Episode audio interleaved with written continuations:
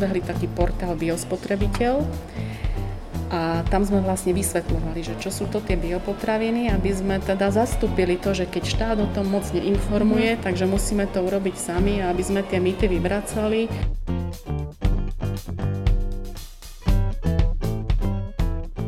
Keďže slovo bio v tomto podcaste už zaznelo viackrát, tak by si nám mohla niečo porozprávať o biojarmoku, ktorý v Trenčine organizujete.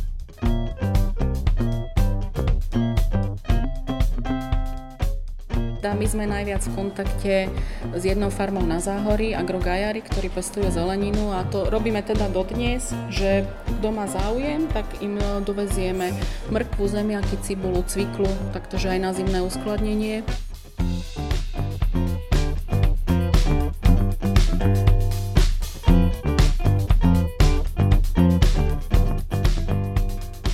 Vítajte milí poslucháči už pri 11. časti nášho podcastu z kaviarne. Sme veľmi radi, že ste si nás zapli. Sme teda študenti, ja som Tamara a dnešnú časť moderujem samostatne. No namiesto Michala a Marušky sme si pozvali zaujímavého hostia, ktorého vám po krátkých správach predstavíme. V našom podcaste z kaviarne sa budeme venovať aktuálnym témam, ktoré hýbu našou spoločnosťou. Tak si s nami užite pár minút kaviarenského povalačstva. Začneme našou pravidelnou rubrikou Krátke správy, ktorú si pre vás pripravili Michal a Maruška. Prvý jadrový reaktor na Zemi, prírodného pôvodu, vznikol pred viac ako dvoma miliardami rokov. Naproti tomu prvú jadrovú reakciu riadenú človekom spustil Enrico Fermi v roku 1942 na pôde Chicagskej univerzity. Informáciu pripomenul portál interes.sk. Strana za ľudí uvádza, že ich poslanec Jan Benčík podal trestné oznámenie na Milana Mazureka v súvislosti so šírením klamstiev o tragédii vo Vrútkach. Vládna strana Obyčajní ľudia a nezávislé osobnosti do parlamentu predloží návrh zákona, ktorý čiastočne stiaží prístup žien k interrupciám. Informáciu priniesol denník N. Francúzska rodina počas karantény vymyslela nový druh syra. Záujem Francúzov bol obrovský. Informáciu uviedol magazín Forbes.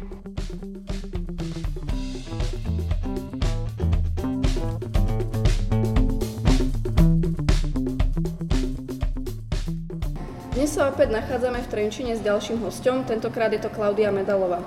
Klaudia žije v tomto meste a ako aj naši predchádzajúci hostia, venuje sa desiatkám zaujímavých aktivít a taktiež organizuje rôzne podujatia, ktoré majú prínos pre ľudí a predovšetkým pre ekológiu. Tak ahoj Klaudia, my ťa teda vítame v našom podcaste, sme veľmi radi, že si si našla čas. Ja ďakujem za pozvanie, ahojte. A veru som aj zvažovala, či príjmem toto pozvanie, lebo som trémista, ale zase potom som si povedala, že naši mladí reportéri ma pozývajú, tak toto by som im nemohla urobiť, aby som to odmietla. Takže idem do toho. Ja mám tiež trebu. tak sedíme teraz v kaviarni a pijeme kávu, tak by som sa ťa opýtala, že ako kávu máš najradšej? Kavičku mám rada takú malú, preto som si aj dala také malé presko.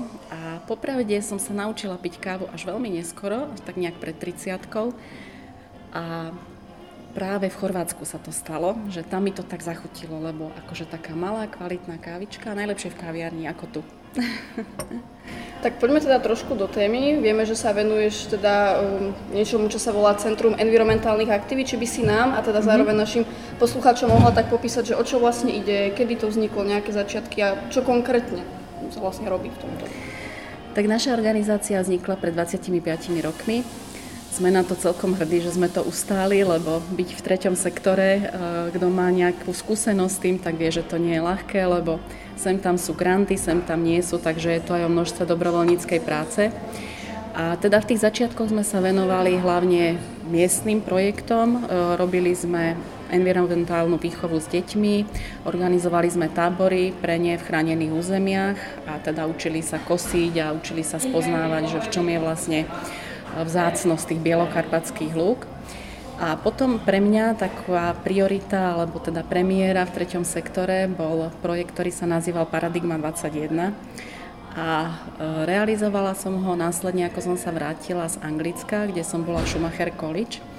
No a teda e, v Trenčíne sme sa snažili naštartovať nejaký dialog so samozprávou a vydávali sme schránkové noviny Trenčín 21 každý mesiac vlastne išlo číslo do schránky každej domácnosti v Trenčine A venovali sme sa tam takým úplne normálnym témam, ako je doprava v meste, znečistenie, chválili sme mesto za to, čo sa pochváliť dalo a zároveň sme prinášali podnety vlastne od občanov, čo by chceli zlepšiť.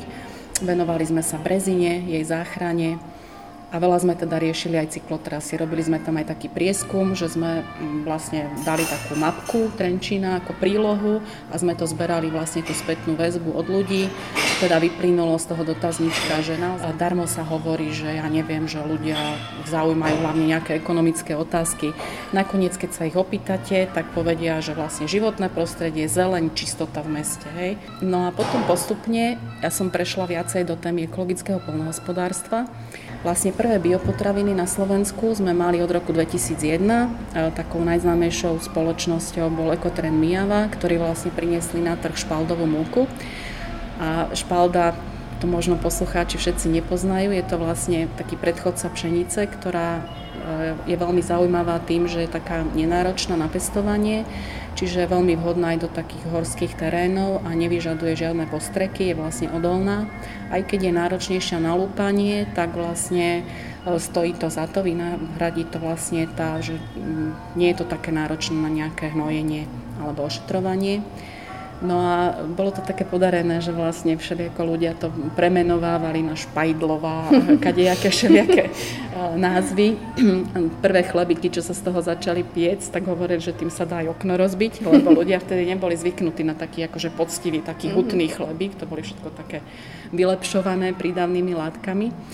No a takže sme začali robiť také ochutnávky, založili sme klub Biopapa a každý mesiac sme mali akciu, kde prišlo aj 50 ľudí a mamičky tam nachystali všelijaké ako nátierky, koláčiky upiekli z tej špaldovej múky.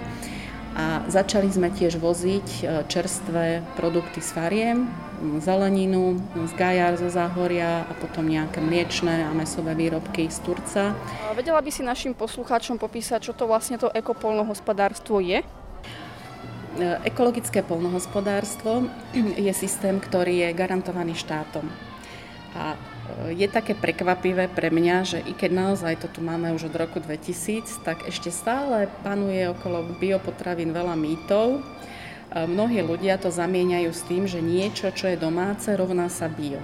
A je to vlastne preto, že v tom polnohospodárstve bohužiaľ tá intenzifikácia to priviedla do bodu, kedy tie Normálne potraviny sa volajú biopotraviny a sú ako keby zákonom chránené ako nejaká vyššia kvalita. Mm-hmm. A tie bežné, tie, ktoré nie sú normálne, ale sú často proste dostupné, v ktorých sa nachádza množstvo prídavných látok alebo boli vyprodukované s tým, že vlastne sa znečisťuje voda alebo hm, pôda podlieha erózii, skrátka sú to intenzívne metódy tak týmto hovoríme normálne, ale vlastne oni naozaj sú veľká záťaž pre životné prostredie.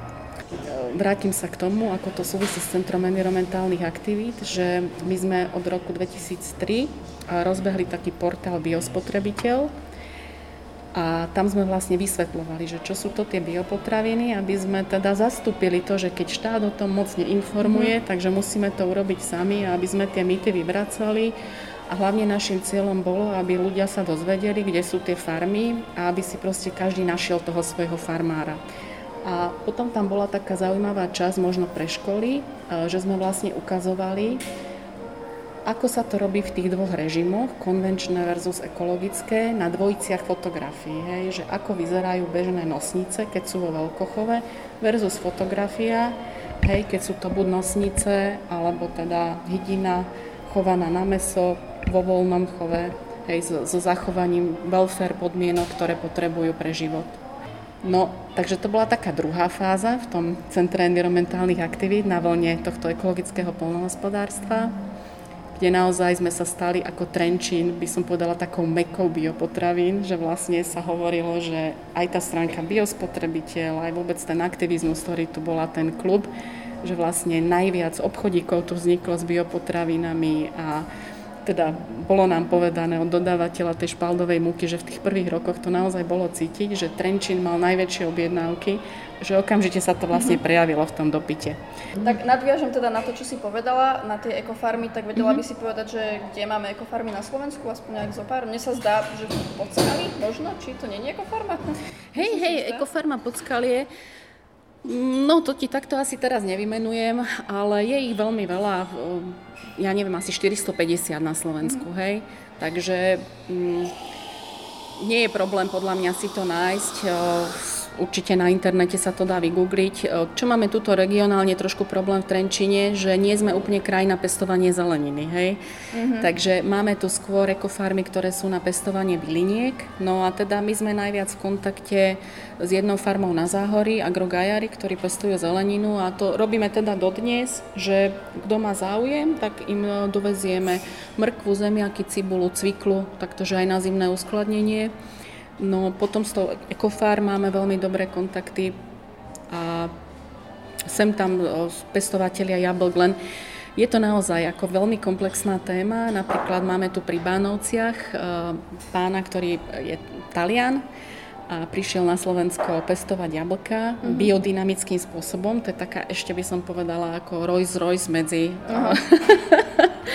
autami. Takže uh, ešte vlastne oveľa viac majú prísnejšie na seba tie pravidlá, ako je v bežnej legislatíve. Tam je spolupráca aj s fázami mesiaca a majú Aha. také špeciálne prípravky ako zo žihlavy, všelijaké mm-hmm. výluhy, ako melú nejaké krauské rohy. Je to, je to zase taká, ako by som povedala, taká vedecko až mystická, aha, aha. mystický prístup. No a on tieto jablka na z veľkej výmery, to má asi 150 hektárov, tak všetky končia na západnom trhu. Mm. Lebo tam to vedia zaplatiť, hej, tí ľudia. Mm. Takže uh, toto by som možno ešte povedala, že i keď máme veľa tých fariem, tak práve, že nie vždy o nich aj musíme vedieť, lebo tie, čo majú tie obrovské výmery, tak im sa často oplatí viacej celú tú produkciu predať do zahraničia, či už sú to jahniatka proste na jar, do Talianska, hej, alebo práve, že nejaké obilie, alebo strašne veľa sa pestuje tých lesných plodov, ako čučoriedky a, a tak.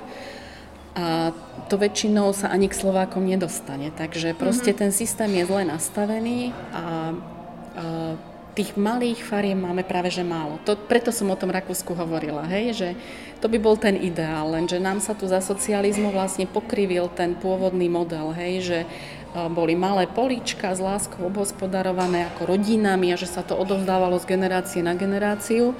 No a keď má farma, ja neviem, 2000-3000 hektárov a na to dostanú dotácie z Európskej únie, tak oni vlastne nie sú úplne odkázaní na to, to spracovať mm-hmm. hej, a dostať to na ten slovenský trh k tomu mm-hmm. zákazníkovi. Im je to možno lepšie, treba to celé kamionmi vyviezť do zahraničia. Mm-hmm. A nemyslíš si, že jednak je to spojené s tým, že vláda to teda u nás tak úplne nepodporuje, ale možno aj tým, že ľudia alebo celkovo spoločnosť na Slovensku úplne tak zatiaľ neveria tomu slovu bio. Lebo oni si to tak spájajú, že čo je bio, to je luxus a možno to ani v konečnom dôsledku tým, že to je drahšie, nie je také dobré. Teda aspoň nemám taký pocit z toho, keď tak Hej. vnímam.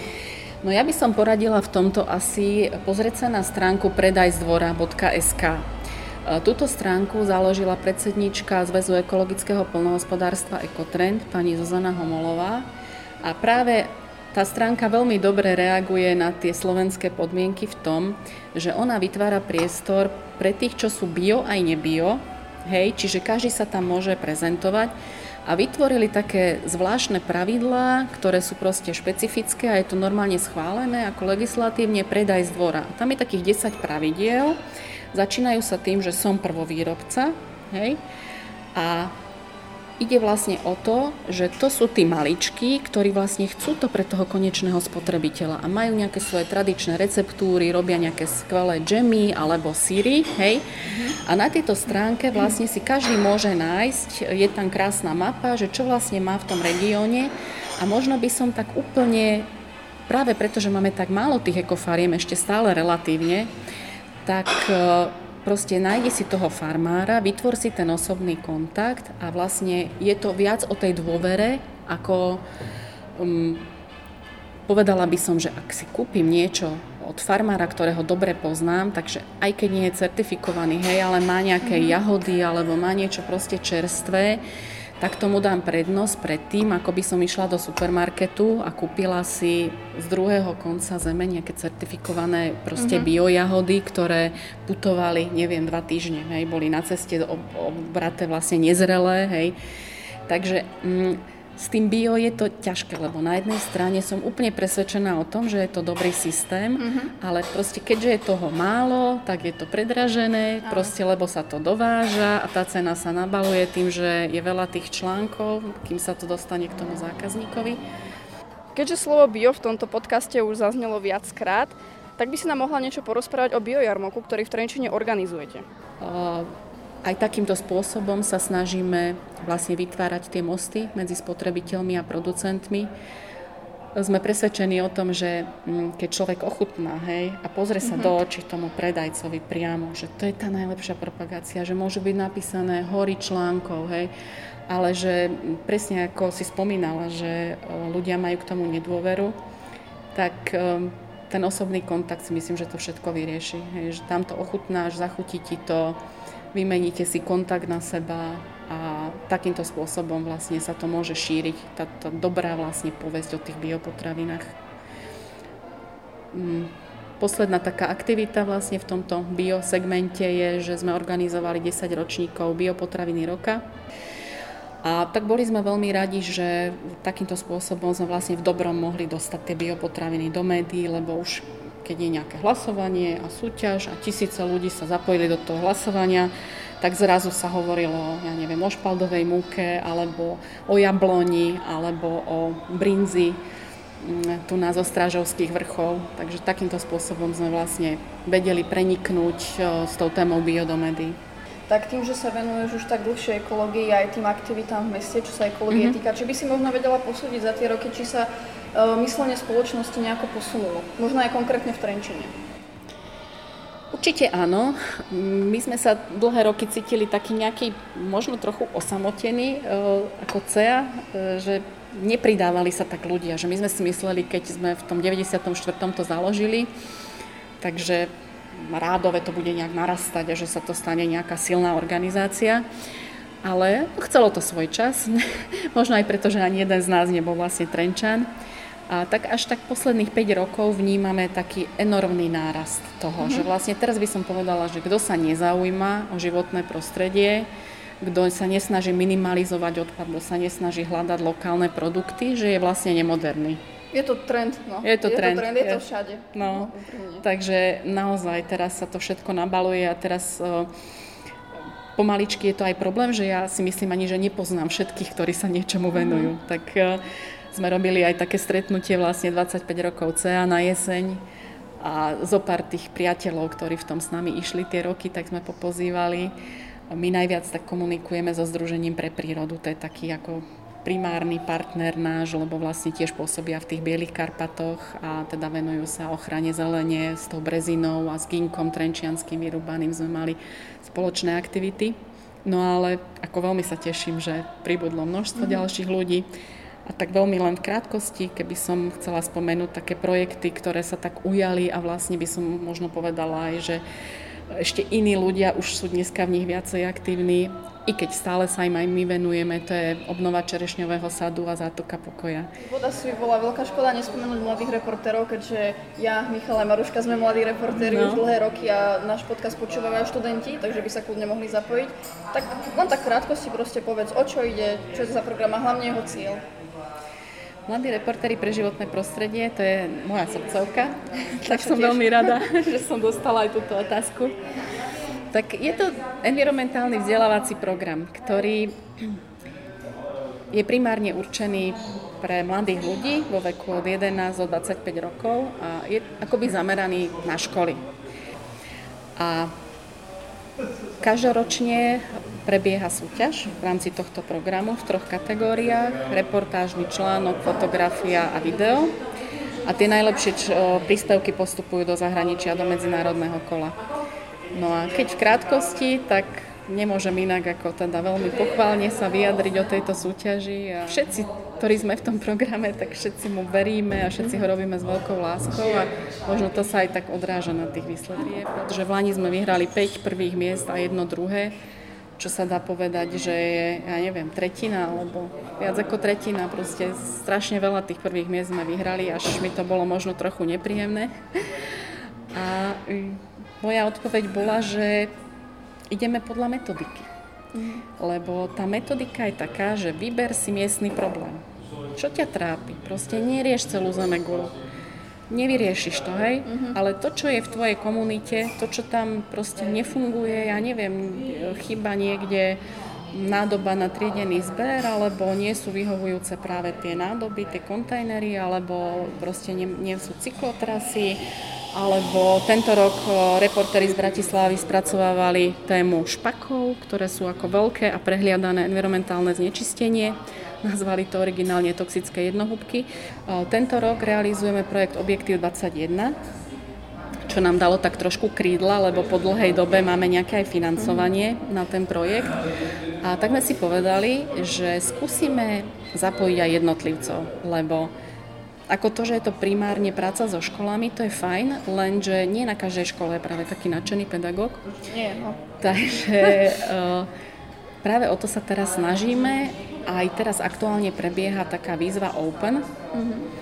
A máme to aj na stránke, kto by sa k tomu ešte dostal do konca júna. Mladí reportéri SK lomeno Open, kde sú všetky pravidlá. A táto výzva je pre všetkých vo veku od 15 do 22 rokov a jej cieľom je vlastne vytvoriť takú skupinu mladých nadšencov, ktorí by jednak mohli nám pomáhať na workshopoch, alebo by mohli byť takými miestnymi spravodajcami, keďže nemáme zatiaľ celoslovenské pokrytie. Na začiatkom júla vyberieme 15 účastníkov Bielokarpatskej misie. Takéto podujatie budeme organizovať prvýkrát a inšpirovali sme sa jeho tradíciou, ktorú má Portugalsku. Portugalsko je krajina, ktorá je úplne od začiatku v programe Mladí reportéry, ktorý funguje asi, myslím, 27 rokov teraz. A tým pádom majú obrovský know-how.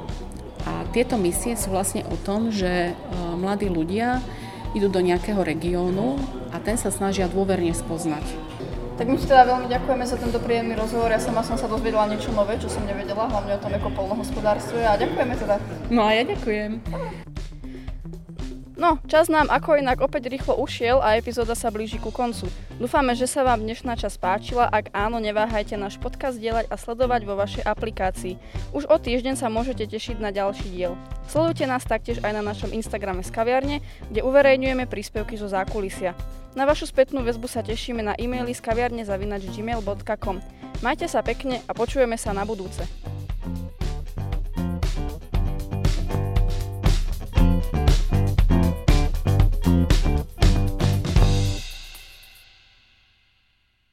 Upozorňuje portál interes.sk. Uh-huh. Poviem to ešte raz celé? Nie je úplne, že by nejak upozorňoval. Tak ale akože správu priniesol, to bolo pred 100 rokmi takmer, tak, a pred dvoma miliardami, Aha, tak to neinformuje. Nie pripomenul, či? Áno, pripomenul. Ešte raz to nahrám celé.